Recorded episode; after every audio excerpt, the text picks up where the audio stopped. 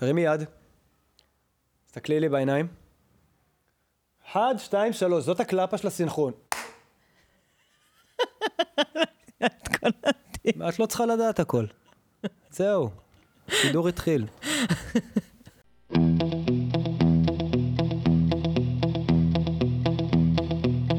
מפיצים אור, עם אור ויצמן.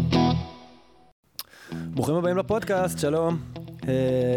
4,000 שנה לא היה פודקאסט, והנה אנחנו חוזרים לעוד עונה. איך מחלקים את זה לעונות? אני נמצא עם האורחת. את האורחת או שאני האורח? אני האורחת. היא האורחת אצלה בבית, נגיד. של אמא. מאי רזומוב. שלום. ברוכה הבאה. שלום. תרגישי בנוח, הכל בסדר. זה הולך להיות פודקאסט על תזונה. אז מי שלא אוהב תזונה... שילך לזונה. מי לא אוהב תזונה? מי שלא אוהב, תדעו, זה לא הולך להיות פודקאסט מצחיק או מעניין. הוא הולך להיות מאוד מעניין. אז יש לנו פה את מאי, אמרנו בואי נעשה פודקאסט, ומאי מתעסקת בשילובי מזונות, מתעסקת ב... מה תעודת זהות המקצועית? תני קצת, מה את עושה בחיים? אוקיי, אז אני דיאטנית קלינית, אני מתמחה בגסטרו, שזה מערכת העיכול, ממש מהפה עד פי הטבעת. אני יועצת בריאות טבעית. שנייה, הספר הראשון שלך... זה הולך להיות השם שלו, מהפה עד פי הטבעת, זה לא משנה. אוקיי, את יועצת גסטרו. תתקנה אותו? אתה תביא לי חינם. בסדר. יועצת גסטרו, בעיות של מערכת העיכול, משקרון, קוליטיס, לקובקטור פילורי, ורטיקוליטיס, והרבה מחלות שקשורות במערכת העיכול. ואני יועצת בריאות טבעית שמסתכלת על המכלול של הבן אדם, לא רק איך הוא אוכל, אלא איך הוא גם נושם, ישן, ער, איך הוא נח, מדבר, וככה צורה שהיא יותר, מכלול שהיא יותר הוליסטי. אוי ואבוי. תגידי, אנחנו כבר שעתיים פה יושבים מדברים, מה את ממליצה לי? איזה כדורים? אני מאחלת לך לאכול הרבה אוכל אדמתי, הרבה ירקות שורש, ומזון שיעזור לך יותר להתקרקע, בשר, חיה שעומדת על 4 רגליים, זה חיה שהיא יותר יציבה. אני הכי אוהב חיות שעומדות על 4 רגליים, הן הכי טעימות. כן, אבל פחות נגיד סוסים או ארנבות ואיילים, אלא יותר פרה. חיה שהיא כבדה, שעובדת... את יודעת, אני גם לא מוצא בסופר סוסים וארנבות ואיילים. בדרך כלל זה רק פרה נשאר. עד שאני מגיע... כאילו, המשלוחים החיים שלה, סוסים והתרנגולות והפרות, יו, תראי, אני שולט ב... מטורף, מטורף. אז... רגע, סיימת להציג את עצמך? לא סיימתי. ילד מטומטם, דברי. בנוסף לזה, אני גם עושה טיפולים בנשימה מעגלית. Rebirthing. אבל לא לוקחת לחוויות קצה, אלא יותר לחוויות עומק, שמאיר את התת-מודע למודע. ואני בעברי, גם הייתי מדריכת יוגה, אני מרגישה שבא לי לציין את זה. אז למה את אומרת שאת סחית? את לא סחית. ריברסינג זה לא סחי בעיני. זה לא של סחים. זה לא של סחי. מי שעשה ריברסינג וחווה, והבין איזה דלקות יש בנשימות. אני היי בנטורל. זה משפט סחי קצת, אבל בסדר. יש לי תיאוריה שכדי להפוך להיות מאי כזאת, או טוני רובינס, או אודי סער, או מישהו כזה שלוקח את הבריאות שלו בצורה מאוד קיצונית, יש בעברו איזה קיצון הפוך. את סיפרת לי בקצרה? את יכולה לספר לי איך הגעת לזה פחות בקצרה? כן, בטח. בתכלס תמיד אהבתי את הווסת שלי, תמיד ממש חיכיתי. רגע, סליחה. מה?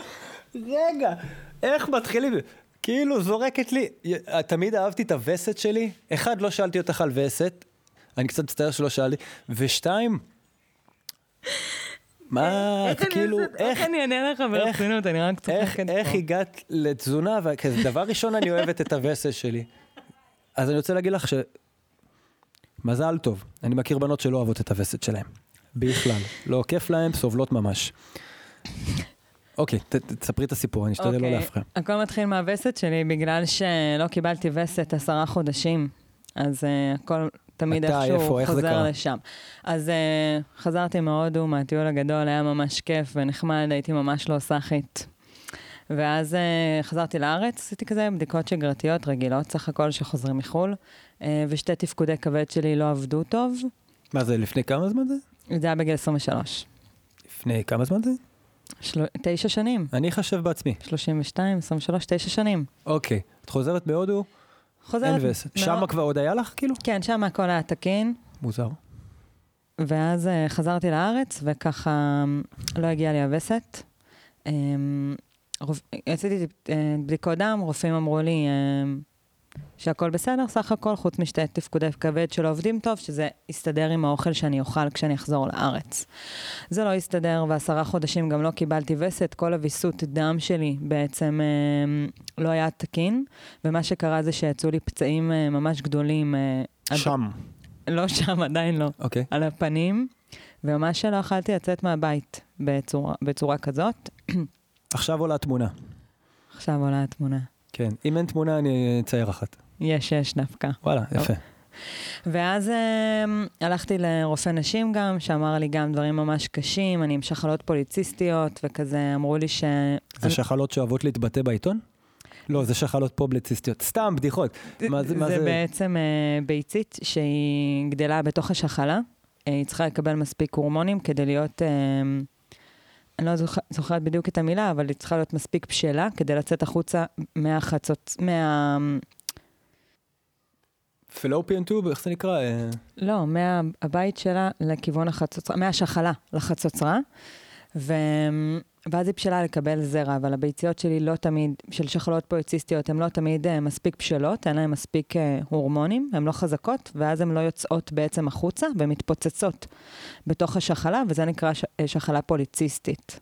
יוצרת איזושהי התפוצצות בתוך השחלה עצמה. זה מזכיר לי, זה כאילו התשובה הנשית לווריקוצלה. השח תמיר, כשהשח שלך מתפוצץ בתוך עצמו. ואז זה יכול ליצור כל מיני בעיות. סיור יתר, השמנה, אקנה, מערכת עצבים לא מאוזנת וכו'. צריך להגיד שכל הבנות שלמדו אותי בבית ספר יסודי היו סבירות בגלל זה? סתם כמוצא אדם מהקוף. אולי האזור שגדלת בו... אני מה זה משתדל לא להפריע לך? סתם להקליל את האווירה, כי את אומרת דברים קשוחים.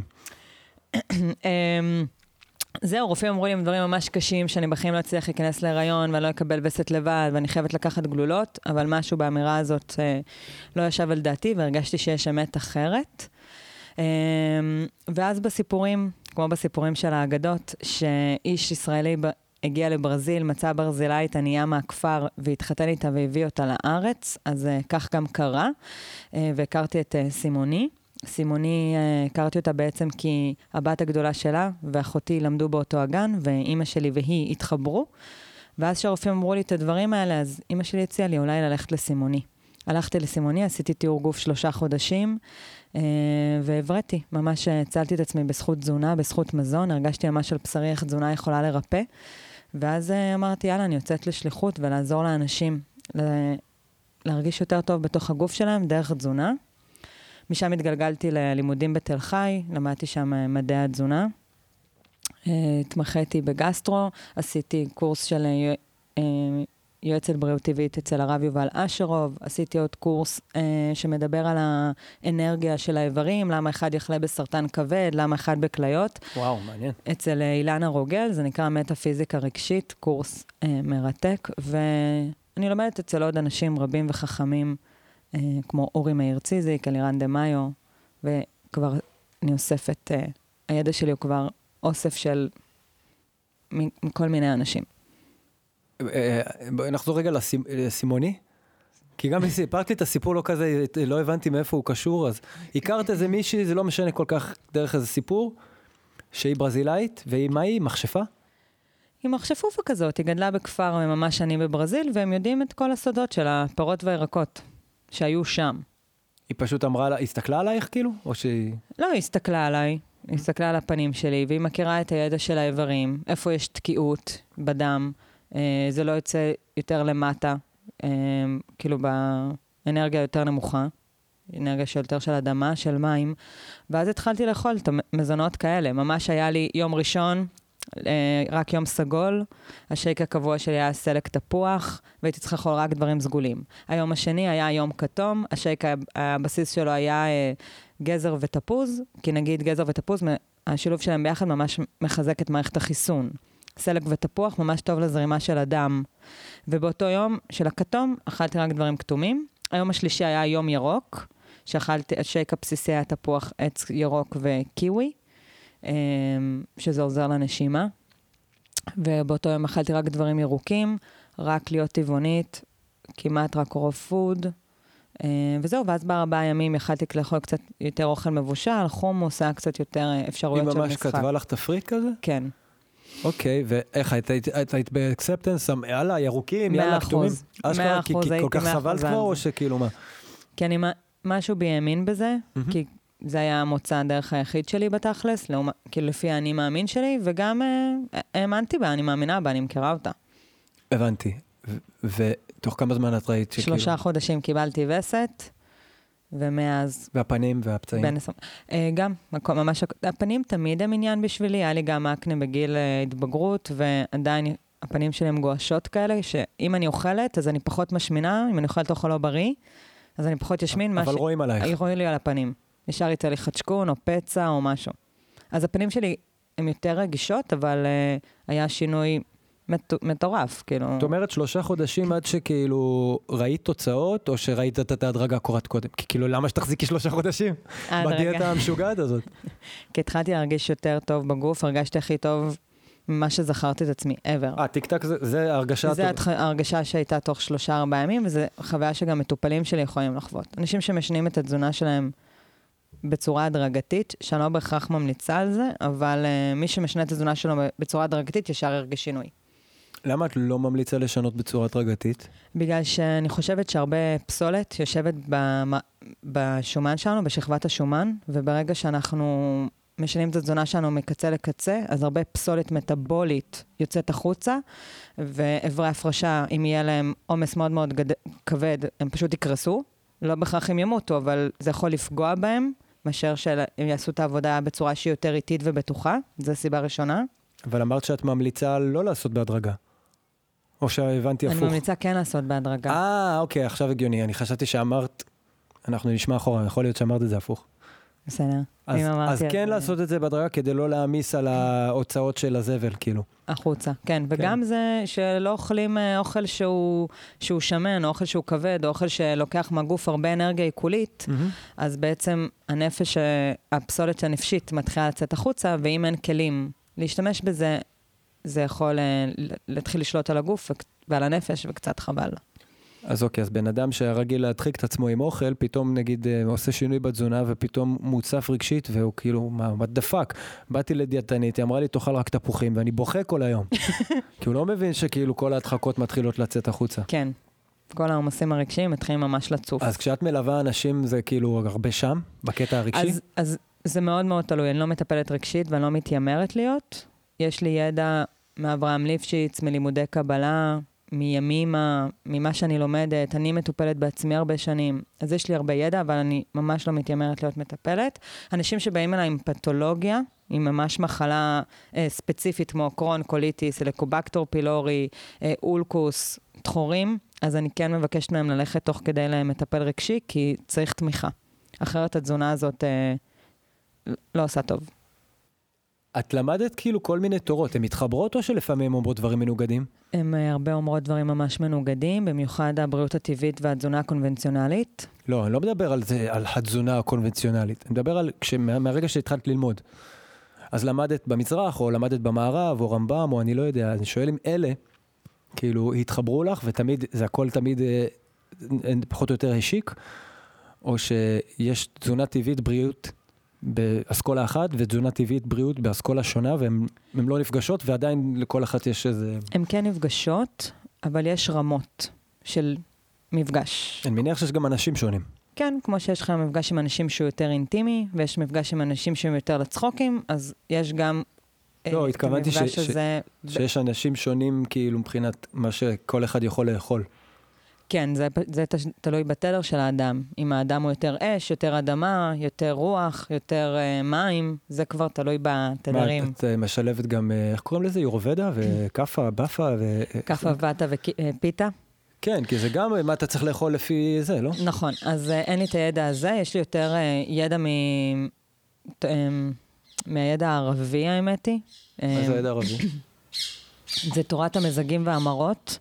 שזה של הרמב"ם, ומהתרבות הערבית שהייתה פה בארץ לפני שהגענו.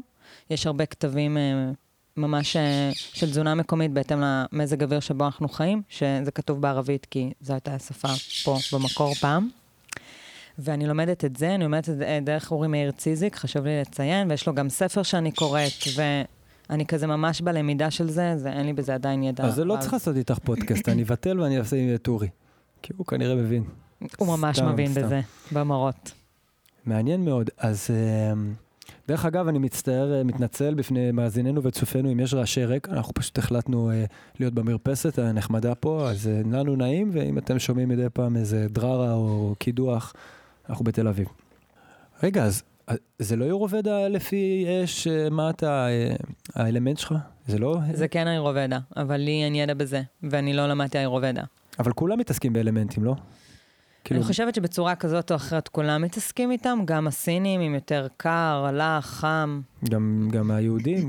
גם היהודים, נכון, זה נכון. אבל יש טיפה שוני, שם יש טיפה שוני. ואני... תגידי, איך ההודים חיים את האוכל שלהם? כאילו, איך ההודים שורדים את האוכל ההודי? באמת אני שואל. מה זאת אומרת? מה הבעיה? לא יודע. שאין להם פירות וירקות רעים? אין להם פירות וירקות, חריף בטירוף, כאילו, הכל... אני לא מדבר על ההיגיינה וזה, זה כאילו אני מניח שהמערכת שלהם כבר מסתדרת עם זה, עם המים שלהם וזה, אבל איך? כאילו, לא יודע. את נותנת לי תזונה של הודי, אני מת מחר, לא? אבל אני לא אתן לך תזונה של הודי. טוב, אולי אני לא מת. כי זה גם לא מתאים למזג אוויר הישראלי. אולי אני לא מת מחר. גם לא תמות מחר כנראה, או שכן. יהיה לי חריף, אבל כאילו, אולי נשלשל, אני לא יודע.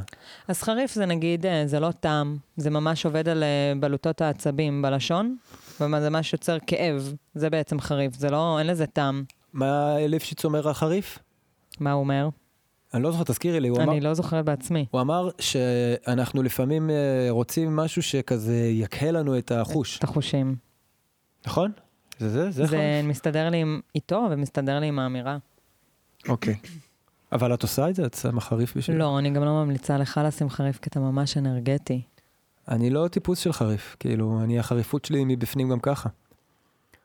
אני אוכל... אתה צריך אוכל מר. מר, הדבר הכי מר שאני אוהב זה מטה, ואני גם לא שותה כבר מטה. כאילו, בתכלס, אם אני לא על וויד, שאני 15 שנה כבר על וויד, אבל עם הפסקות, אבל נגיד, אני מניח שאם אני לא בסלף מדיקיישן חמור של וויד, אני בן אדם מאוד אנרגטי. לא יודע אם אש, אבל מאוד אנרגטי, אז כאילו...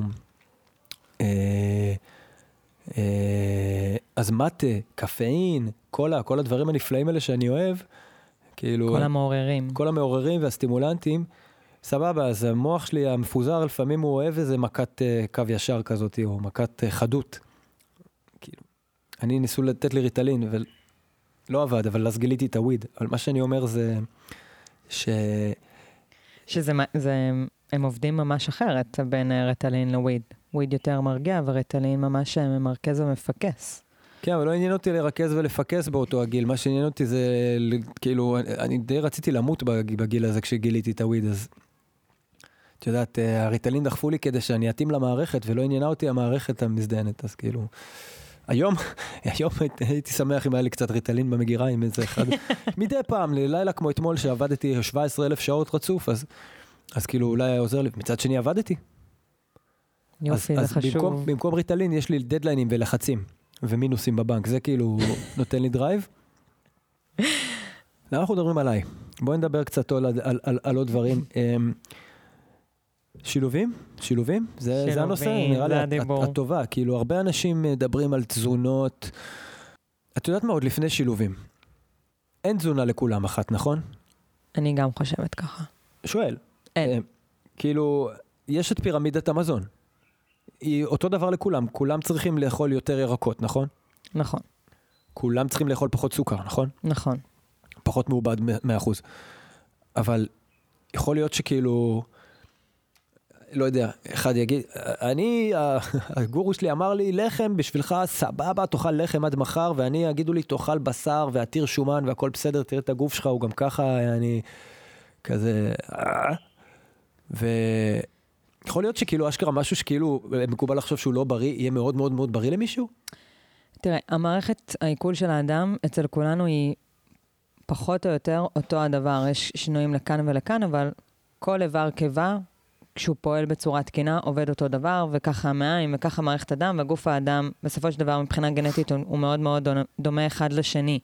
אז אני כן חושבת שיש איזושהי שפה משותפת לכלל האנשים, יחד עם סטיות, והסטיות הן בהתאם לבן אדם עצמו, אם זה המזג שלו, או אם זה הצורה שהוא חי בה, עם אורח חיים יותר עשווני, או בן אדם שהוא יותר ספורטיבי ויותר פעיל, בהתאם למזג אוויר, גם התזונה שלנו משתנה בהתאם למזג אוויר של חילופי העונות שלנו, בין הקיץ לחורף, אנחנו לא אוכלים אותו דבר, הטבע לא מגיש לנו את אותו דבר, אבל זה שנייה לא קשור, ולמזג של האדם עצמו, אם הבן אדם הוא ככה או ככה, אז אני כן חושבת ש...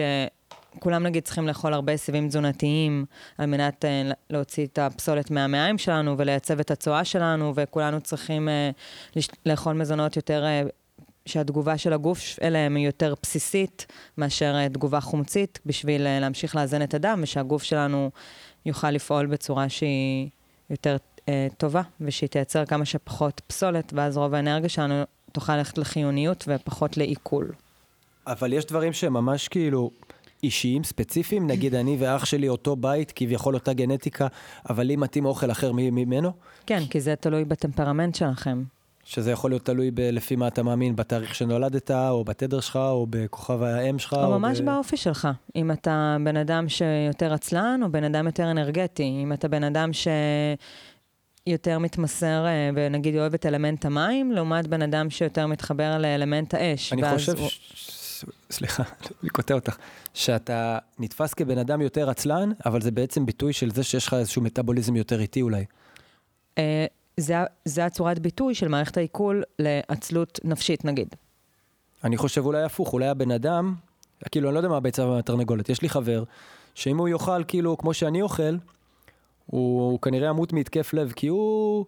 כל המערכת שלו וכל האופי שלו, והוא כזה בן אדם שלאט לאט, אז הוא אוכל פחות, והוא מחרבן פעם בלא יודע, וכזה... תראה, הגוף הפיזי זה צורת ביטוי של הנשמה שלנו בעצם, אז כמובן שאיך שהנשמה שלנו נראית, ככה הביטוי יבוא לידי ביטוי בגוף הפיזי, אז ברור שהנשמה היא מעל הגוף הפיזי, גם יש משפט בקבלה שאומרים... גבוה מעל גבוה שומר, ושומרים מעליהם. זאת אומרת, הנפש היא יותר גבוהה מהגוף הפיזי, ולכן הצורת ביטוי שלה, היא תבוא לידי ביטוי בגוף, של הנשמה תבוא לידי ביטוי בגוף הפיזי, שהוא כביכול יותר נמוך. אז ברור שאם האופי שלך, הנשמה שלך היא יותר אנרגטית, אז גם הגוף הפיזי שלך יהיה, ואז מערכת העיכול שלך, האגני, האש העיכולית, תהיה יותר חזקה, ולהפך, כמו הדוגמה שנתת על חבר שלך. תמיד השקפת על הדברים בצורה כזאת של כאילו רוח ואז חומר, או שלמדת את זה כשלמדת קבלה, כשלמדת זה, כשלמדת ימימה? האמת שנחשפתי לעולם של הרוח בגיל די מוקדם בחוויה שלי, בגיל 16, שהתחלתי לתרגל יוגה. תפסיקי להגיד שאת סחית, נו די. ואז כבר קראתי, נגיד, את כוחו של הרגע הזה, אני זוכרת שזה בין הספרים הרוחניים הראשונים שקראתי, וזה כבר אז שינה לי את המחשבה, אבל כן עם העמקה של הרוח היהודי דווקא, אז יש לי ידע יותר מבוסס, או יותר, שיש לו יותר צורת ביטוי בארציות, אני קוראת לזה. פיצוי! את שומרת כשרות? אני לא שומרת כשרות, אבל אני טבעונית. כן, אני מניח לא ממניע דתי, זה לא מעניין, השאלה ממניע תזונתי, האם את שומרת כשרות, בוא נגיד ככה. אני יותר אדוקה משמרת כשרות, נקרא לזה ככה, וזה מביא אותנו לדבר על צירופי מזונות, כי כל העניין של הכשרות בעצם זה כדי לאפשר... הפרדה במערכת העיכול בין הבשר לחלב. אוקיי, אני אעשה סגווי לזה, למרות שכבר כאילו עשית את הסגווי. אז הייתי באיזה טיול נופש, טיול גלישה, היה לנו שם 3 ארוחות ביום על הסירה.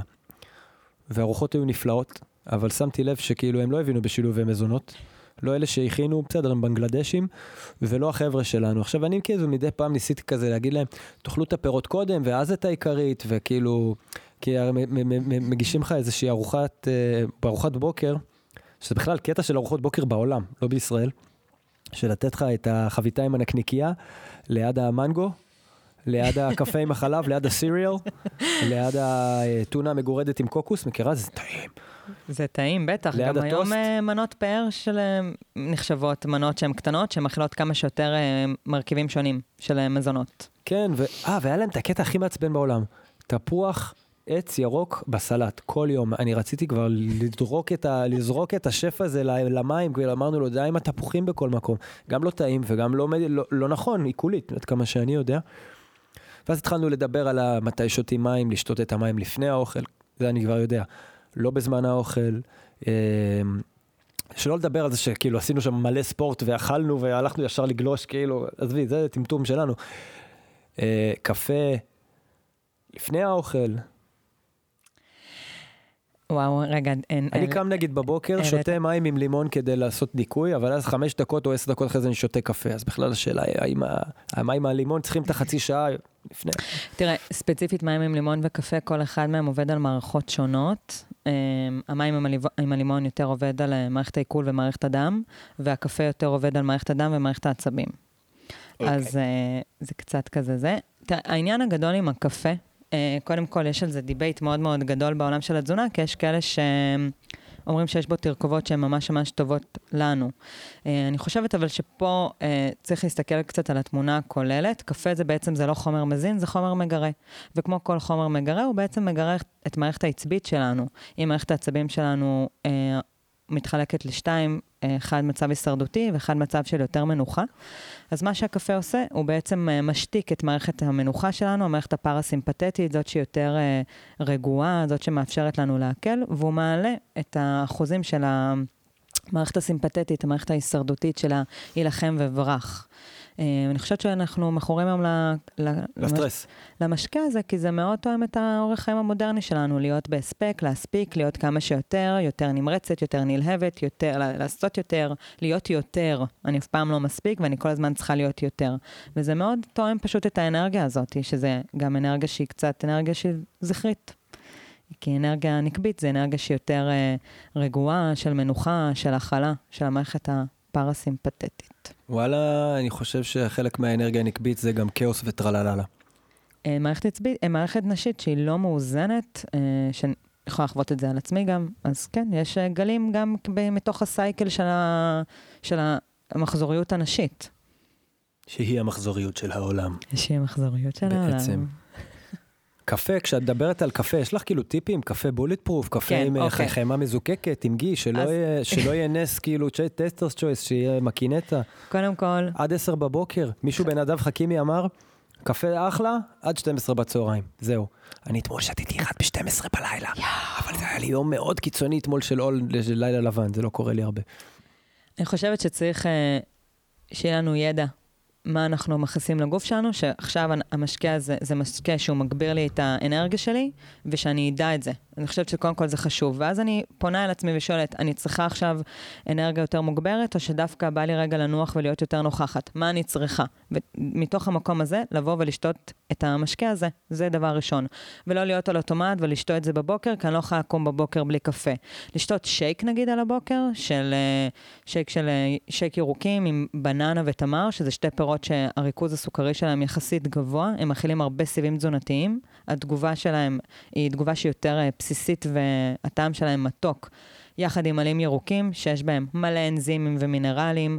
אני חושבת שזה נותן הרבה יותר אנרגיה מאשר לשתות קפה על הבוקר, ואפשר ממש לנסות את זה ולראות את רמת האנרגיה שלי, שאני שותה שייק ושאני שותה קפה, זה דבר ראשון. בבסיסים, לא ידעתי. דבר שני, הקפה, התגובה של הגוף לקפה היא חומצית.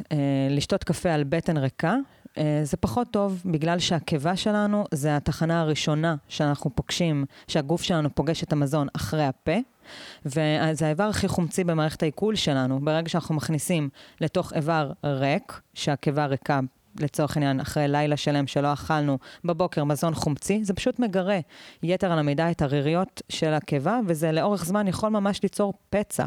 זה כמו שנשים חומץ על רקמה בריאה, על האור שלי, אם כל הזמן נשים חומץ, חומץ, חומץ, החומץ זה פשוט יתחיל לקרוע את השכבה הראשונית של האור שלי, ובסופו הדבר זה ייצור פציעה, ואותו דבר לאורך זמן זה יכול לייצר עם הקפה. אז אני לא ממליצה לשתות קפה על הבוקר, אני כן ממליצה לשתות קפה אחרי שאוכלים משהו. אחרי ולא נגיד לפני או שזה... ולא לפני. אבל גם אם אחרי יש עניינים, לכל עניין יש עניין. קפה הוא גנב, הוא גונב ברזל. הוא גונב גם ב-12. אז לכן, אם אני שותה נגיד שייק, אז לא, או צלחת של ירוקים ממש גדולה, סלט גדול, או מזון עם טופו או טחינה שמכילים אחוזי שומן. חלבון. יותר גבוהים. אז מה שקפה יעשה בעצם, הוא גם ישבש את הפעולה העיכולית של הקיבה, כי זה חומצי, וזה גם ולא רק בגלל זה, וגם מה שהוא יעשה, זה הוא יגנוב את הברזל, ואז בעצם לא הרווחתי כלום. אז אני תמיד ממליצה למטופלים שלי, לעצמי ובכלל, זה לשתות קפה שעתיים אחרי שאוכלים ארוחה. אז אם אתה קם בבוקר, שותה שייק, נגיד ב9, 8 בבוקר, אז לשתות קפה שעתיים אחרי. וואלה. כן. מאוד מעניין. וספציפית על הקפה, יש לך איזה... אני חושבת ש... לא טוב לשתות קפה שהוא נטול קפאין, בגלל שבעצם תחנו את הפול קפה כל כך, שכבר התפרקו בו עוד כל כך הרבה גורמים אחרים, ואם הצליחו להוציא את הקפאין, שזה תרכובת מאוד מרכזית, כנראה שזה הפך סינטוז מאוד מאוד גדול, אז זה קצת חבל, וגם קפה שכמה שיותר תחנו את הגרעין שלו, כמו טסטר צ'ויס, כל הנס קפה, זה לא חשוב החברה. שמלובשים וכל... בהקפאה. בדיוק, כל הייבוש בהקפאה, זה בעצם הורס מאוד מאוד את הפול של הקפה, ואין שם כלום. אז אני חושבת שהכי טוב לשתות קפה שנטחן עכשיו, אם זה במקינטה או במכונת קפה טובה, ולשתות קפה טוב אחד ביום. לגבי החלב. כן, כרגע שתית פעם קפה עם חמה, הייתי עושה את זה קצת, זה נהדר. קפה עם שומן. ואז פשוט לא אוכל 1000 שעות. כן, זה פתרון ממש טוב לאנורקסיה. הרבה אנשים, קפה בעצם בגלל שהוא... פתרון למי שרוצה להיות אנורקטי. מי שרוצה להיות אנורקטי. בעצם מה שהקפה עושה בגלל שהוא מעורר את המערכת העצבית של ההישרדות שלנו, ובמצבי הישרדות אנחנו הישרדותיים ואנחנו לא אוכלים. אנחנו צריכים לשרוד פה עכשיו את הסיטואציה או את היום, ובגלל זה זה... דוחק את התיאבון כאילו.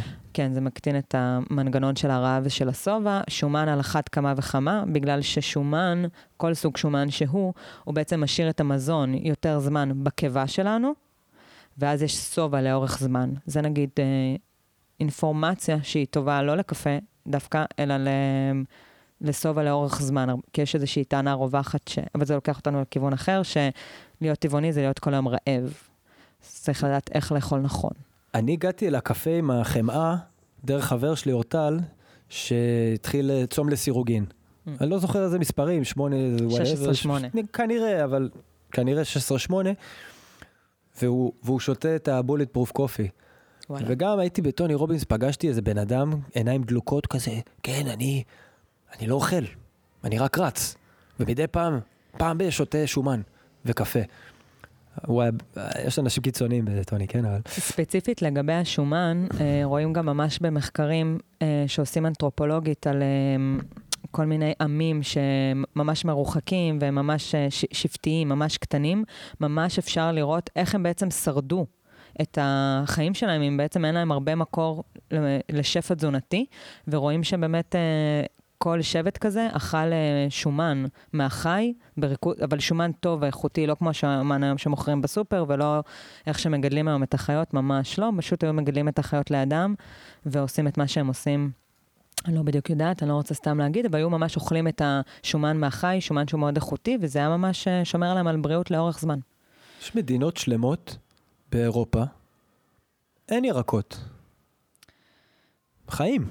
אפילו ויקינגים, אחו שרמוטה, כבדים, נראים בריאים כאלה יותר מאיתנו. איך את מסבירה? איך התפתחו שם חיים כאלה, אנשים כאלה, בלונדינים עם שפם גדול, ואנחנו פה, יש לנו ירקות, ואנחנו נראים כמו גרגמל. בגלל שהמדינה שלנו יש לה שילוב תערובת של הרבה עמים, שבאו מצפון, דרום, מזרח ומערב של הכדור, אבל זה בגלל האקלים. בתכלס, מה שקורה שם, אני פחות יודעת מה קורה מבחינה תזונתית באקלים שהוא הרבה יותר קר מפה, הוא הרבה יותר חם, של הקצוות של הכדור, אבל זה משהו שקשור לאקלים ולגודל של הגוף גם, ולעוד כל מיני דברים, אני פחות יודעת. יש מדינות, נכון, אני כאילו שומע מישהו מרצה לי, אומר לי מה אני צריך לאכול ומה אני לא אמור לאכול, ואז אני כזה אומר, אבל יש עמים שהם אוכלים רק או דגים, כאילו, או... רק תפוחי אדמה, יש נכון, אני לא זוכר, הולנד, אני לא זוכר איפה זה, באירופה, שכל מדינה, הירק היחיד שמכירים, תפוח אדמה.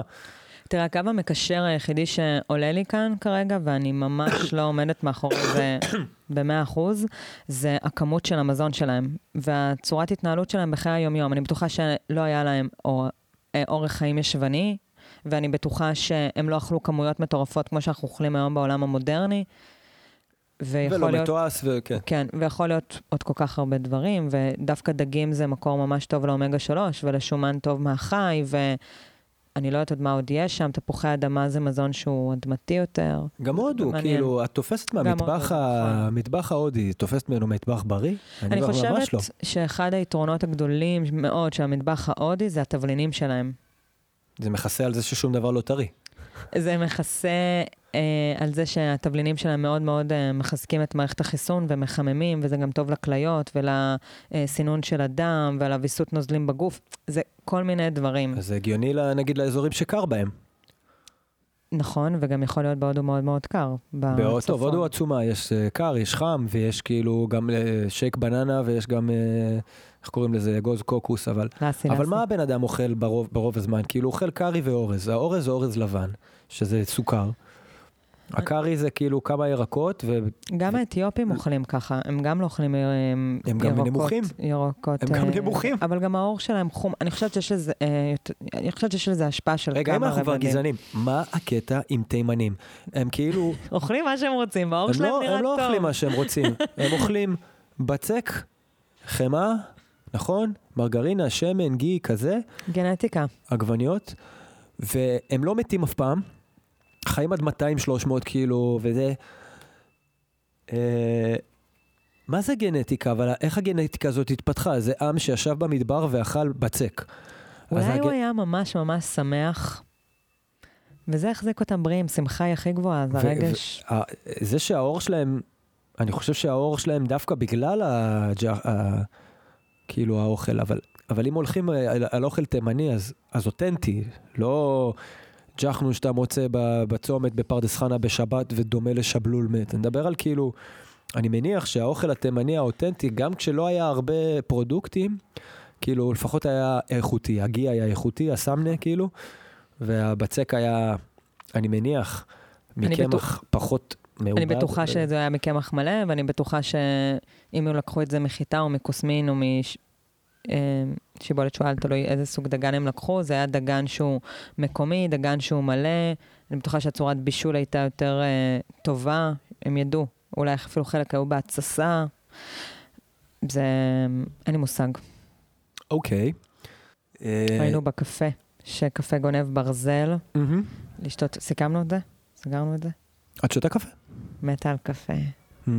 את לא כאילו קדושה, לא כמו אודי שכל דבר שאת אומרת אז את גם עושה, נכון? אני עושה הרבה ממה שאני אומרת, אבל את גם בן אדם. אבל אני מאוד אוהבת קפה, אני מודה, ולפעמים גם יוצא לי לחטוא פה ושם כזה מלחץ חברתי או ממש משום לחץ, אלא רק מרצון אישי שלי. אבל בבית אני 100% טבעונית, מקפידה 100% על השילובים, אוכלת הכל אורגני, שגרתי בגליל, שלמדתי תזונה, גם גידלתי את האוכל שלי, אני כזה מאמינה בדרך חיים הזאת. את חושבת שאורגני, זה אורגני? אני חושבת שתו התקן האורגני היום הוא לא 100% אורגני, כי יש הרבה תקנים בתוך תו התקן האורגני. אני יכולה שיהיה לי שדה אורגני, אבל ליד יהיה... שדה רימונים ו... מה שאמר חבר שלי החקלאי, הכל מורעל, אמר לי. כן, זה... לא חייבים להשתמש ב-100% דישון אורגני, בשביל שיהיה אורגני, יש כל מיני תנאים. צריך לדעת, לחקור. את תגידי, ההבדל שווה את הכסף? בעינייך, בכל פרי, בכל ירק? אני חושבת שהירקות היום, לא האורגנים נקרא להם ככה, זה ירקות שמרוססים בהרבה מאוד רעלים ובהרבה מאוד כימיקלים, שאם אני רוצה לעשות ניקוי גוף אמיתי, אני לא מתנקה. אני רק מוסיפה עוד מאוד פסולת, וגם שמעתי מחקר שלקחו אנשים שאכלו רק ירקות, 100% טבעוני, אבל לא אורגני, לעומת אנשים שאכלו בשר, ולא יודעת בדיוק מה הייתה התזונה השנייה, כי מה שממש זכרתי, זה שאנשים שאכלו 100% ירקות ופירות, אבל מרוססים, כמות הפסולת בגוף שלהם הייתה מאוד מאוד גבוהה. אז כן, אני חושבת שיש איכות מאוד מאוד גדולה לאוכל אורגני. ואם אורגני, אז, ואם להשקיע באורגני, אז בירוקים, לא? הכי חשוב בעלים הירוקים, כן. אני בכלל חושב שכאילו הכי הגיוני זה לא לקנות עלים ירוקים. אני גר לבד עכשיו, וואלה, בכלל, לקנות לעצמך ולאכול בריא, עזבי שזה מורכב וזה, זה לא משתלם. לעשות סלט לעצמי, ללכת לקנות את הירקות לא משתלם. גם אין כמו לקום בבוקר ולראות מה שלא מעלים, לצד ולקטוף, וממש מהאדמה לצלחת, זה הברכה הכי גדולה שאפשר לעשות. כן, אני מתאר לעצמי שחסה שאתה רגע כתבת, זה כאילו נהדר. הרבה יותר בריא, יותר טעים, הרבה יותר זול אפשר גם יוצא. נכון. מה יש לך להגיד על בשר? אני לא אוכלת בשר כבר 9 שנים, אבל אני בעד לאכול בשר נכון, ואני גם, העניין שלי עם בשר זה שאני חושבת שהחיות גדלות בהרבה מאוד פחד וסטרס ואלימות. התחילו אגב לנגר לנו פה, זה, מקווה שזה בסדר. זה, איך נדע? לא נדע. זה לא משנה. אוקיי, אז נמשיך. החיות. שהחיות גדלות באלימות מאוד מאוד גדולה ובפחד, ופשוט האנרגיה הזאת יושבת להם בתוך הבשר, בתוך התאים, בתוך הגוף שלהם, ואנחנו אוכלים גם פחד ואלימות. זה דבר ראשון, וגם זה מחזק את העולם המודרני, נקרא לזה ככה, לצערי הרב. את הבבילון. למרות שזה, לא יודעת כמה זה נכון מה שאני אומרת, כי גם בפעם היה אלימות מאוד מאוד גדולה, אלימות כלפי נשים, אז אני חושב שהאלימות יש מאז שיש פה חיים. כן, אז אולי נוריד את זה, אבל מה ש... לא, תגידי את זה, שכל אחד יחליט איך הוא רואה את הדברים. אבל מה שכן, הדבר השני זה שהחיות בעצם הן מקבלות אנטיביוטיקה מונעת. אנטיביוטיקה מונעת זה אומר כדי שהן לא יהיו חולות אף פעם, בניגוד לאם אני חולה ולוקחת אנטיביוטיקה, אז בעצם לוקחות כל הזמן אנטיביוטיקה, ובעצם כל הזמן יש הורמונים בתוך הגוף שלהם, ואז אנחנו שותים את החלב שלהם שהוא מכיל מלא הורמונים, והנה אפשר לראות את כל התופעה של ציצים בגיל 8? כן, של הווסת בגיל מוקדם, של ההתפתחות ההורמונלית בגיל מאוד מאוד מוקדמת, אפשר לראות את הכמות העצבים, המערכת העצבית לא מאוזנת, סיעור יתר, השמנה, הרבה פסוריאזיס, אגזמה, בעיות מפרקים, כל זה יושב כי הגוף לא באמת יודע לפרק את כל התרכובות הכימיות האלה, וזה מתחיל לשקוע. והתחנה הראשונה שזה ישקע זה במפרקים נגיד, או במערכת הדם שלנו, אז זה גם לא טוב מבחינת אלימות, זה גם בעיניי לא טוב איך שהאנטיביוטיקה, וגם כל התזונה שלהם, זו תזונה שהיא לא טבעית, זה מביאים להם זבל עופות, ובעצם הן מוזנות מכימיקלים נטו, וזה מה שאנחנו צורכים. אז אני פחות בעד לאכול את הבשר הזה. אוקיי, אז למה כן בשר? כי את אמרת לי, אני ממליצה לאחד כמוך, כאילו... מבחינה אנרגטית, בשר זה על חיה, דרך אגב, שהיא על 4 רגליים, שהיא גם התדר שלה יותר כבד, נגיד, כמו פרה. אז אני כן ממליצה, כי זה מקרקע, וזה מאזן, וזה אפשר ככה לרדת יותר טוב לאדמה שמבולבלים, שמפוזרים, שמאוד אנרגטיים. אני חושבת שלאנשים ספציפיים, בשר יכול לעשות טוב, אבל צריך לדעת איך לאכול אותו. לא כל צורת אכילה של בשר עושה טוב, כי הנה אנחנו אוכלים בשר על האש ביום שבת, והדבר שאנחנו הכי רוצים לעשות זה ללכת לישון. מזון צריך לתת לנו אנרגיה, ולא לקחת אותה מאיתנו, ולכן... תראה, אבל בקטע שהוא תרבותי, אני חושב, יש פה אוכלוסייה שלמה, שמבחינתה לאכול ארוחה כבדה טובה ביום שישי, ואחרי זה להיות עייף ולרצות לישון, זה אושר, זה פלא הפלאים, זה בית, זה משפחה, זה נעים כזה, את מבינה? אני חושבת העייפות הנעימה הזאת, כאילו, יכול להיות שאנחנו מכורים לאיזשהו טשטוש חושים. אני חושבת שאפשר גם להפריד באמירה שלך בין החוויה החברתית או הרגשית עם המשפחה והמנוחה והעליות, לבין החוויה הפיזית של הגוף אחרי האכילה של צורת ארוחה הזאת, שזה 2 דברים שונים לגמרי. זה מה שאני חושבת, וגם אני חושבת שאנחנו לא רגילים, אנחנו לא מרגישים טוב היום.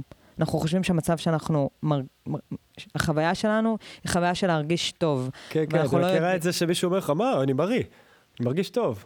אנחנו שכחנו מה זה להרגיש באמת, באמת טוב. מישהו שלוקח 3 כדורים כזה בבוקר. אז נראה, אני רק אחבר פה משהו לחשמל. יש? יש. ספרי לי עוד על שילובי מזונות. אוקיי, שילובי מזונות זה בעצם מתבסס על פי הביוכימיה של הגוף שלנו. ביוכימיה זה תרכובות, מינרלים, שיוצרים ריאקציות כאלה ואחרות בתוך הגוף שלנו, בעצם כולנו מורכבים ממינרלים, אבל בסדר. מה שאני רוצה להגיד זה איזשהו נושא. תחום. הסתעפות, כן. תחום בתוך בריאות טבעית, שנקרא שילובי מזונות. אז אתה רוצה שאני אספר לך על כל השילובי מזונות, אתה רוצה שאני אספר לך בגדול מה זה... שילובי מזונות זה אומר מה אתה יכול לאכול עם מה, כדי שזה יעבוד טוב בתוך הבטן ולא יריב מכות, נכון? כן, כדי שהעיכול יהיה בצורה טובה יותר, שזה פחות יכביד על מערכת העיכול, וכדי שהספיגה תהיה מיטבית, ובעצם נקבל כמה שיותר את המינרלים ואת הוויטמינים שלנו מהמזון, כי הנה עובדה... אוקיי, אולי נתחיל מדוגמה של משהו שנגיד אנשים עושים ברגיל, ולא נותנים על זה את הדעת, ולמה זה כאילו בעצם לא שילוב מזון טוב. אוקיי, השילוב מזון הכי מרכזי גם, זה שילוב בין המילן לחלבון, שזה... הטעות הרווחת בקרב האוכלוסייה. אנחנו בעצם אוכלים כל דבר, שילוב של זה ביחד. מה נגיד שניצל ואורז כזה? שניצל ואורז, תפוח אדמה יחד עם בשר, דג עם פסטה, המבורגר בלחמניה, סנדוויץ' עם ביצה וגבינה וכולי. אוקיי, אז כל מה שאנחנו אוכלים שמגניב וטעים, זה לא טוב. זה לא טוב. למה? ככה. ציינתי קודם שהקיבה זה העבר הכי חומצי בגוף שלנו. מזון חלבוני מתפרק בסביבה חומצית על ידי האנזים פפסין, שבעצם הוא מפרק את החלבון, ומזון המילני מתפרק על ידי סביבה בסיסית. בעצם הפירוק של הפחמימות שלנו, של המילנים, מתחיל כבר בפה, על ידי אנזים שנקרא פטיאלין, שהוא בעצם מפרק אותו בפה, ולכן גם חשוב ללעוס את המזון שלנו בצורה טובה. בעצם הפה זה התחנה הראשונה שהמזון שלנו, שהגוף שלנו פוגש את המזון, וזה גם התחנה היחידה במערכת העיכול שיש לנו שליטה, גם על הכמות, וגם על המשך של הפירוק של המזון, וגם על המהירות שלה. ברגע שהמזון נבלע בפה, זהו, אין לנו כבר שלום שליטה על עיכול של המזון שלנו. ברגע שאנחנו אוכלים יחד מזון המילני, יחד עם מזון חלבוני, מה שקורה זה שהסוכר של המילן, הוא מחכה. כי צריך שיהיה בשבילו סביבה בסיסית. אז מה שקורה זה שהוא מתחיל לצוס, הוא יוצר תסיסה אלכוהולית, ובעצם אנחנו לא מקבלים אנרגיה מהמזון שלנו. התסיסה האלכוהולית הזאת יכולה ליצור מלא מצבים של כאב ראש, צרבת, בחילה, גזים, נפיחויות, והוא פוגם לך גם במאכל שבא לפניו, כאילו. הוא פוגם לך גם במאכל שבא לפניו, גם במאכל שאוכלים איתו, וגם במאכל שלה אחר כך, כי לרוקן מהקיבה מזון שהוא בשילוב לא נכון, לוקח לפחות 7 שעות. זאת אומרת, אנחנו ברוב המקרים לא מחכים 7 שעות, ואז מה שקורה זה שאנחנו מעמיסים על הקיבה שלנו המון מזונות, ובעצם כל הזמן עובדת. ואז יש לנו הרבה בעיות במערכת עיכול, הרבה בעיות במערכת הדם שלנו, כי בעצם אנחנו יוצרים הרבה מאוד פסולת, שזה הולך לדם, וזה הבסיס לרוב המחלות שלנו, דם שהוא עם הרבה פסולת, דם לא תקין, דם לא נקי, דם מלוכלך, דם שלא זורם טוב. אז מה עדיף, לעשות ארוחה שמורכבת מדבר אחד כל פעם? רגע, הדבר השני שיכול להתרחש, זה שבעצם האנזימים של המילן, פוגעים ביכולת פירוק של החלבון, ואז גם החלבון לא מתפרק בקיבה בצורה שהיא טובה, ואז ברגע שהוא עובר למעיים, הוא לא ביחידות בסיס של החלבון, שזה חומצות אמינות, ואז בעצם זה גם פוגע במעיים, כי אנחנו גם לא סופגים את החלבון, לא סופגים את תרכובות נוספות שיש בתוך מזונות שמכילים נגיד חלבון, כמו סידן בחלק מהמזונות, כמו ברזל בחלק מהמזונות, ואז מה שקורה זה שאנחנו לא מקבלים את האבני בניין הבסיסיים שאנחנו צריכים לתזונה שלנו, פוגעים במעיים שלנו, ואז הצואה שלנו לא במצב טוב. מה אכפת לי מזה? אכפת לך מזה בגלל שיש אזור במעי הגס, שזה המעי העולה, שזה האזור היחיד שהולך במערכת העיכול כנגד הגרביטציה, וברגע שהמזון שלנו לא מתעכל בצורה טובה, אז הוא קשה לו יותר לעלות שם, ממש בחיבור פה, ממש לפני המי עולה, זה גם המקום שפורצים רוב המחלות של הקרון והקוליטיס.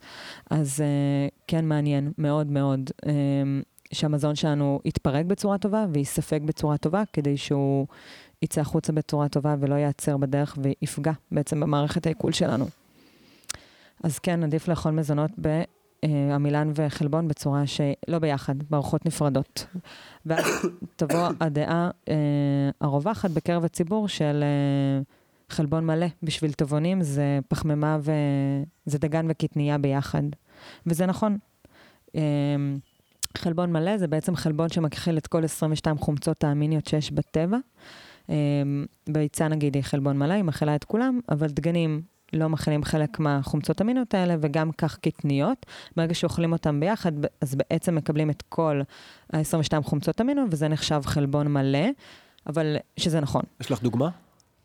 מג'דרה, אורז ועדשים, בורגול ועדשים, קינוע ועדשים וכולי. זה נכון, אבל על פי שילובי מזונות, הגוף יספוג את זה לאורך היום, ולא צריך מכרח לצרוך את זה באותה ארוחה. אוקיי. אוקיי. ודברים שצריך להפריד ביניהם, אז כמה זמן? אוקיי, אז בגדול צריך לאכול עלים ירוקים עם כל סוגי המזונות. אפשר לאכול עלים ירוקים גם עם שומן, גם עם פחמימות וגם עם חלבונים. גם את רוב הירקות אפשר לאכול עם כולם, למעט ירקות שהם יותר עמילניים, כמו לדוגמה תפוח אדמה, בטטה, ארטישוק ירושלמי. השורשים.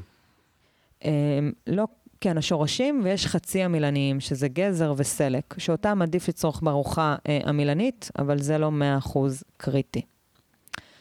אז אפשר לצורך את זה עם זה, לא לצורך באותה ארוחה, זה אמרנו.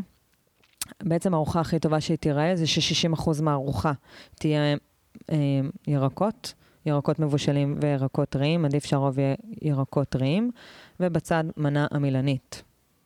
או מנה חלבונית, אבל לא לעשות את הערבוב שלהם ביחד, ואפשר ממש לנסות את זה ולראות שזה עובד טוב. מנה מילנית, דוגמאות? נגיד מוקפץ עם ירקות וסלט בצד, אורז ריזוטו עם סלט בצד. כשאת אומרת אורז, את מתכוונת אורז בר מלא כזה, או מבאס או אורז לבן? אוכלת אורז לבן? יוצא יפים לכל אורז לבן, שאני לא מספיק מתארגנת על אורחות צהריים, אבל בגדול אורז לבן וכל המזונות הלבנים זה שווה לסוכר. יש בזה סוכר, הוציאו את כל הסיבים התזונתיים שיש בדגן הזה, ואז הוא קצת פחות מכיל ערכים טובים, שהם טובים לנו. אורז לבן אין לו כלום בעצם, כאילו, נכון? יש בו משהו טוב? אני מניחה שיש בו משהו. כי העמים שלמים חיים על זה. כן, אבל אני חושבת שגם המסורת של כל העמים האלה הייתה על אורז מלא ולא על אורז לבן. אורז לבן זה משהו שהוא די נכנס לעולם יחד עם המהפכה התעשייתית. כן, הבנתי. אז אנחנו לא באמת יודעים. אנחנו יודעים, יש ממש כתבים עתיקים. לא, אני מתכוון, אנחנו לא באמת, כשאני שואל, איך הוויקינגים חיו רק על דגים ותפוחי אדמה? כי הם התפתחו, כאילו, וזה מה, 100 שנה אנחנו אוכלים כמו שאנחנו אוכלים היום. סביר להניח שהם גם אכלו זרעים וזירונים, וכל מיני דברים שיש להם אחוז מאוד מאוד גבוה של מינרלים מסוימים. התזונה של העולם, כמו שהיא קיימת היום, קיימת מה, 100 שנה, פחות, הרבה פחות. סבתא שלך לא אכלה ככה. איזה נוער גדל על כמות סוכר, כמו שגדלים היום? לא, אף אחד. זה ב10 שנים האחרונות. 50 שנה, כאילו... בא לי להגיד, אבל אל תתפוס אותי על המילה. לא, את יודעת, יש לזה איזשהו... זה ממש עם המהפכה התעשייתית בעצם, באיזה שנים היא התרחשה, וזה מאז? 1800, נראה לי. 1900, המהפכה התעשייתית כזה. ככה זה התחיל, נראה לי. אחרי ארוחה חלבונית, צריך לחכות 4 שעות, ואחרי הארוחה המילנית, צריך לחכות 3 שעות, עד שאפשר לאכול את הארוחה הבאה. זה בעצם אומר, עד שהארוחה בעצם יצאה מהקיבה, היא תקלה, יצאה מהקיבה, ואז היא עוברת למעיים. יכול להיות שזה אצלי 3 שעות, כי כאילו אצלי זה קורה יותר מהר? אצלך זה קורה יותר מהר, כי יש לך אנרגיה... כי זה דווקא בא לידי ביטוי באש העיכול, שהיא לא רק בקיבה, היא גם במעיים. זאת אומרת, המערכת עצבית שלך, במערכת השרירים שלך שם כנראה יותר חזקה, וגם המעיים יודעות לגבש את הצואה בצורה יותר מהירה, ואז זה יוצא החוץ. אז זה לא תלוי רק בקיבה. אוקיי. אבל בגדול, כשאת אומרת 4 שעות, זה 4 שעות כזה לכולם. זה 4 שעות לא שהצואה מגיעה, זה ממש 4 שעות עד שהקיבה מתרוקנת. כן, לזה התכוונתי. אז כן. אז מה הקטע של בשר וחלב? זה על אותו עיקרון, כאילו? תראה, גם בשר וגם חלב הם חומציים. זה משהו שהוא בכשרות, והאמת שאני לא יודעת, שאלה ממש טובה. אני די בטוח שזה גם בגלל אנזימי עיכול וכזה. זה יכול להיות שזה גם בגלל זה מעיכול, אבל שניהם זה גם חלבון מהחי, שניהם התגובה של הגוף למזון הזה היא חומצית, אז זה יושב אולי על משהו אחר. למרות שגם לכל סוג חלבון מסוים, יש אנזימים מעט שונים שמעכלים אותו. אז גם על פי שילובי מזונות, לא כל כך טוב לערבב שני סוגי חלבון באותה ארוחה. אז כאילו, לפי שילובי מזונות, צלחת של סטייק מסוג אחד, וארבע שעות אחרי זה, יכול להיות שיהיה לידו עלה, נגיד, של מנגולד? לא יכול להיות, כדאי שיהיה כמה שיותר עלים ירוקים, כדי שהעלים הירוקים הם בעצם כמו מטטים של מערכת העיכול. הם גם מכילים הרבה אנזימים, והם גם עוזרים לאנזימים המטאבולים לפעול בצורה שהיא טובה יותר. אוקיי, עוד משהו על שילובי מזונות, רוצה לתת עוד? זה השילוב המזון הכי ראשי, יש המון המון שילובי מזונות, אני אשמח לדבר רק על משהו אחד שנקרא פירות, גם בתוך העולם של הפירות יש פירות חמוצים, פירות מתוקים ופירות חמצמצים, פירות מתוקים זה, רק יסבר את אוזניכם, זה בננה, אפרסמון, תמר, פירות חמוצים זה תות, אננס, פירות הדר, וכל הפירות באמצע שהם לא ממש חמוצים ולא ממש מתוקים, שזה אגס, אפרסק, מנגו, ליצ'י וכולי, תפוח עץ אדום וכולי. אז צריך לדעת על פי הרכב הסוכרים שלהם מה לאכול עם מה, שזה בשילובי פירות, פירות חמצמצים, טוב לאכול עם פירות חמוצים או עם פירות מתוקים, אבל אין לאכול ביחד פירות מתוקים ופירות חמוצים, כמו השייק האהוב, תות בננה. זה שייק שהרכב הסוכרי שלו לא, ביאס לי. הוא לא כל כך טוב לפירוק בקיבה, לפירוק הראשוני. וגם יש איזשהו עניין שכזה לאכול פירות אחרי אוכל. עדיף לאכול פירות מאשר רוגה אחרי אוכל, ויש ממש סלטי פירות. אז לא, זה ממש לא נכון. פירות מתפרקים בקיבה, גג 45 דקות, הסוכר שלהם הוא סוכר שהוא זמין, זה לא כמו הסוכר של הלחם, של הפסטה, של הדגנים, שזה סוכר המילני שדורש יותר זמן פירוק, ומה שקורה זה שאם אוכלים אותם אחרי אוכל, אז זה ממש יוצר ציסה. אלכוהולית. בקיבה שלנו, הסוכר הזה נשאר בדם, הוא לא נכנס לתאים, ואז זה גם עלה את ערך הסוכר בדם, וזה גם הולך ונאגר בשכבת השומן שלנו.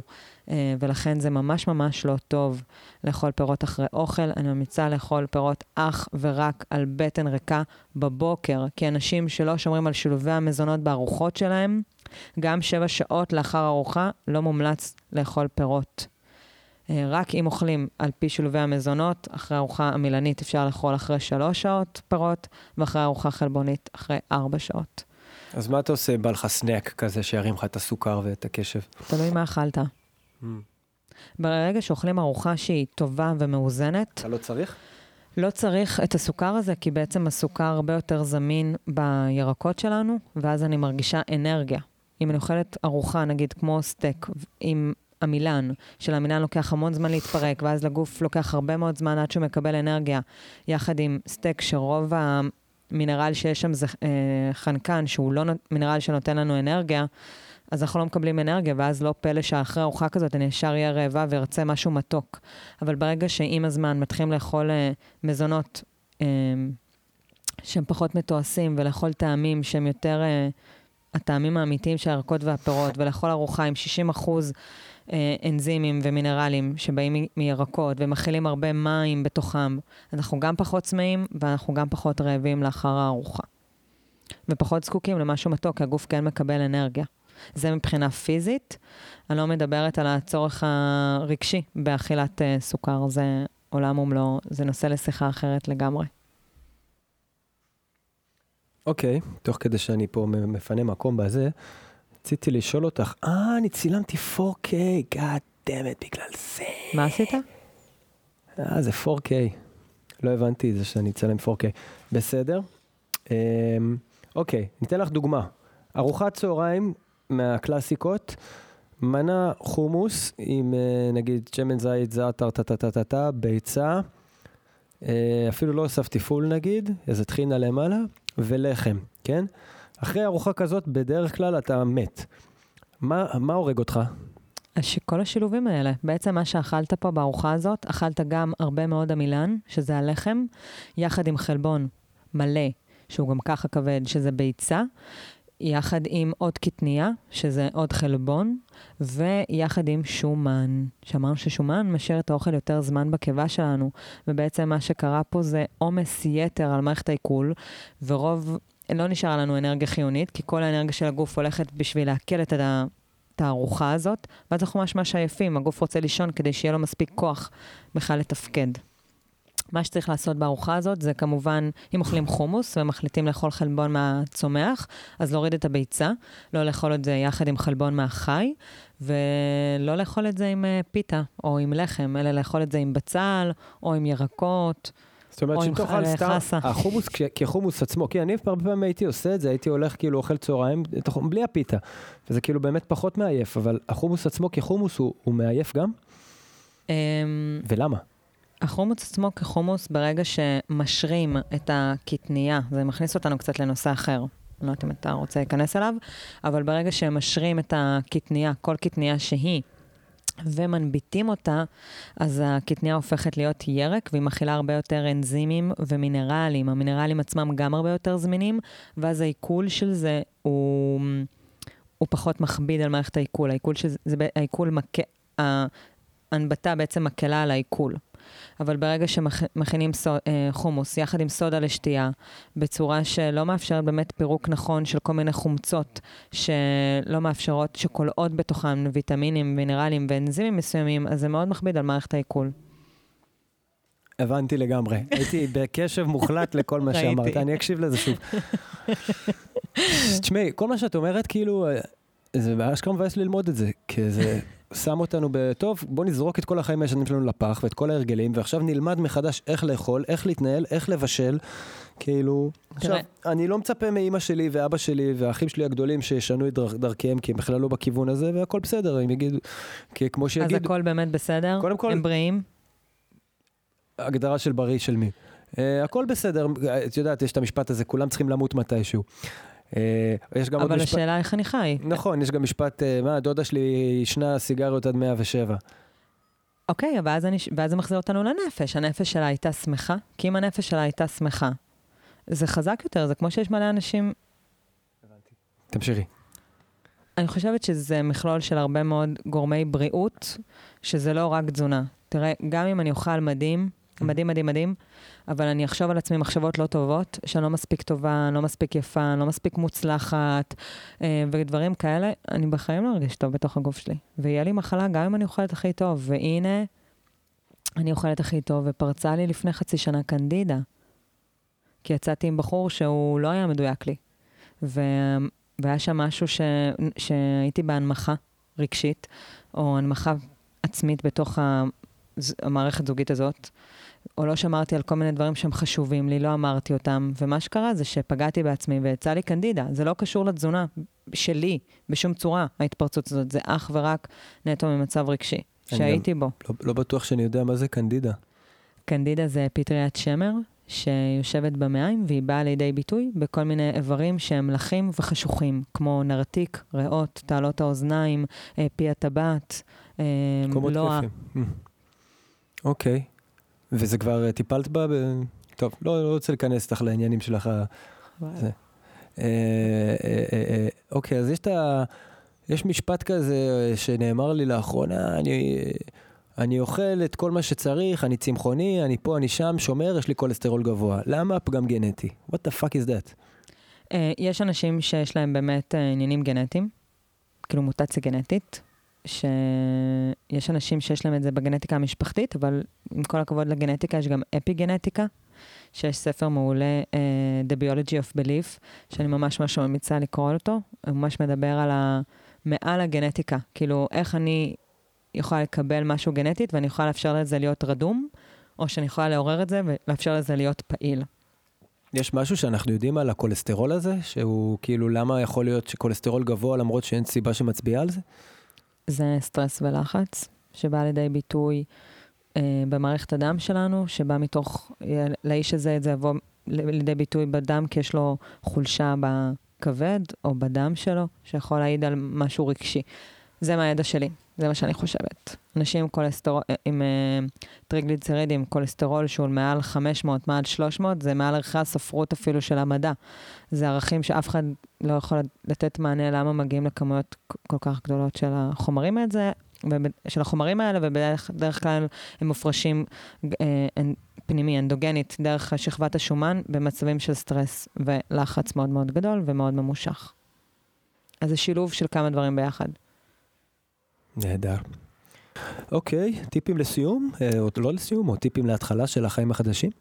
כן. או קנדידה, או איך נפטרים מקנדידה? מה שבא לך? איך נפטרים מקנדידה זה פודקאסט בפני עצמו. זה פודקאסט.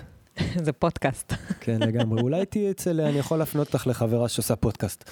פודקאסט? תרצי לדבר ספציפית לקהל הפוטות. למה לא? קודם כל, אני ממליצה לא לקנות דברים הביתה שאנחנו רוצים לא לאכול אותם. כל מיני חטיפים, ממתקים, עוגות, עוגיות ודברים כאלה. ממש להוציא את כל הפיתויים מהבית. דבר שני שהוא ממש... אז אתה תלך לחבר, נו, מה? אנחנו לא ילדים קטנים. לא אמרתי לא לאכול. אמרתי שלפחות בבית לא יהיה. אז אנחנו לא נהיה בבית, אנחנו נהיה איפה שהפיתויים. אז אתה מתחכם. כמו שאני כאילו, לא, אני מוציא את הוויד מהבית, שם אותו, אז אני הולך לך, פתאום, קרא את זה שאין לך וויד. כן, אבל שאתה אחר הצהריים בבית, ואתה צריך נגיד לעבוד, ואתה עובד בבית, אתה לא תלך עכשיו לחבר לאכול עוגה, אתה תנשום את זה. אני מסכים, גם הרבה, כאילו יש קרייבים שאתה פשוט יכול... לתת להם לחלוף. כן, כל קרייב, כל קרייב, לא משנה מהו, הוא חולף. נכון, ולכן אני ממליצה להוציא את הפיתויים מהבית, אני ממליצה להפוך את כל הבית למלא, לחם מלא, אורז מלא, פסטה מלאה, ממש להפוך את הכל למלא. לחם, אני גם ממליצה לקנות לחם מחמצת, לחם מחמצת בעצם מכיל חומצה לקטית. דבר שני שאני ממליצה, וזה לא לפי סוג המזון, אלא זה הצורת אכילה. אני ממש ממליצה לאכול באכילה מודעת. לא לאכול על הדרך, לא לאכול תוך כדי, לא לאכול ולהיות מוסחת, אלא ממש לאפשר לחושים שלי, לחוש הקשב שלי, לראייה, למישוש, לידיים, להיות ממש כולם בתוך האוכל שלי, לאכול ממקום שהוא יותר רגוע ושלב, לאכול כי אני רוצה להזין את הגוף שלי, כי בעצם המזון זה מה שמזין אותי. ולא לאכול כי צריך, או כי אני מתה מרעב, ואני צריכה שנייה לסתום חור, או כדי שלא יחב לי הראש, אלא באמת לאכול מתוך מקום של לבחור בטוב. לבחור בטוב של הקיום שלי, לבחור בטוב של ההזנה שלי, ללעוס את המזון טוב. הלעיסה היא פעולה שצריכה להפוך את האוכל לעיסה, לא סתם קוראים לזה לעיסה, וזה ממש מקל גם על כל המערכת, ולכן אני חושבת שצריך לאכול באכילה מודעת, צריך לאכול לאט, ולאכול כמה שיותר ירקות ירוקים, כמה שיותר ירקות טריים, זו המלצה מאוד מאוד גדולה שלי. את מבינה שאת מבקשת בעצם מהאנשים להשקיע הרבה יותר זמן ומשאבים בעניין הזה ממה שהם רגילים לעשות. אני חושבת שאין ברירה. שיש לנו זמן לזה, אנחנו פשוט משקיעים הרבה אנרגיה בהסחות דעת, ברשתות חברתיות ובהסחות דעת בכמה, באמרו לי, בעשו לי, במה קורה, מה אנשים עושים, ופחות במה אני עושה, ואיך אני עושה דברים בשבילי, ומה אני רוצה, ומה אני זקוקה. אנחנו מאוד מאוד בחוץ, ופחות פנימה. מה שגם זה ממש לא כזה קשה להכין סלט. אפשר להכין סלט ב7 דקות, סלט טוב, סלט שהוא בריא, פשוט יש לנו איזושהי תפיסה שלהכין ביצה זה בשנייה, ולהכין סלט לוקח הרבה זמן. אבל גם את הירקות עצמם אפשר... להנגיש לנו בצורה שיותר טובה, זה נגיד קונים זר של פטרוזיליה, כוסברה, רוקט וחסה, אז לא לשים הכל במקרר, אלא שנייה לפני שמכניסים את הכל למקרר, ממש להכין זרים חדשים, שכל זר יכיל כמה עלים של פטרוזיליה, כמה עלים של חסה, של רוקט, של שומר, של מה שאתם אוהבים, ואז שרוצים לאכול סלט, פשוט מוציאים זר, חותכים אותו לחצי וקוצצים אותו עם סכין, זה באמת לוקח כמה דקות. כי כל הפטרוזיליות כל הדברים הירוקים, הטרדים האלה, חוץ מאולי חסה, שאני באמת אוכל מלא, אתה קונה, האריזה לא הגיונית, כאילו זה לא מתאים לשום דבר שבן אדם צריך, כאילו מי צריך את הפאקינג צרור פטרוזיליה הזה עכשיו, ואז זה נזרק. בגלל זה גם אני אוהב שהירוקים יגדלו בבית. בטח. אז להכין ממש צרורות. ממש להכין צרורות. או נגיד שאני ממליצה ממש להנביט ולהשרות את הקטניות, אז ממש להשרות מסות גדולות של קטניות, ממש קילו של קטניות, להשרות, להנביט, ואז להקפיא. להקפיא בשקיות סנדוויץ' שזה לא הכי אקולוגי, אבל להקפיא, לשים 200 גרם בכל שקית, ואז שאני רוצה אני פשוט שולפת, מחממת 2 דקות במים חמים, כמו כל דבר שצריך לחמם רגע, וזה מוכן לי, ויש לי קטניה זמינה וטובה עבורי. מה זה הלהנביט? מה זה נותן? זה מאפשר למינרלים ולוויטמינים להיות יותר זמינים, וזה גם הופך את הקטניה לירק, ואז זה מקל על הפעולה העיכולית שלנו. מה זה הנבטה? זה כשאתה לוקח אורז ושם אותו במים, לא אורז שועית ושם במים לפני ה... קודם כל אפשר להנביט גם דגנים, גם אורז, קינוע, קוסמת ודברים כאלה, אבל התכוונתי לקטניות, לשועית, עדשים, חומוס, טורמוס. מה זה להנביט? לשים במים? לשים במים זה להשרות, ואז לתת להם להיות בסביבה לחה, כמו נגיד על מסננת, כמה ימים בחוץ, באוויר הפתוח, בסביבה לחה, זה מאפשר להם להוציא את הנבט, לנבוט בעצם, ושם טמון כל הפוטנציאל הגלום של כל הצמח, ולכן יש בזה זמינות הרבה יותר גדולה של מינרלים וויטמינים. אז אני מנביט חומוס, ואז אני אוכל אותו כמו נבטים סינים כזה? אתה יכול להנביט חומוס, זה קצת, זה לא הנבטה שהיא כל כך פשוטה, אני ממליצה להתחיל מעדשים שחורות ירוקות או משועית מש, לחוות שם ההצלחה, ואז לעבור לקטניות הגדולות, שזה שועית וחומוס. וואו. תשמעי, אני התנפח לי המוח מכל המידע הזה, כאילו באמת, זה הרבה... צריך להבין בזה טיפה, אתה צריך להבין מה אתה עושה קצת.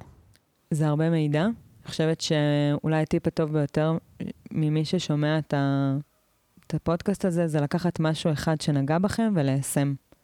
ליישם אותו לאורך זמן, לחוות איתו הצלחות, וממש להכניס את זה לאורך חיים הרגיל, ואז שזה יושב וזה תמוע טוב בתוך ההתנהלות, להכניס עוד משהו.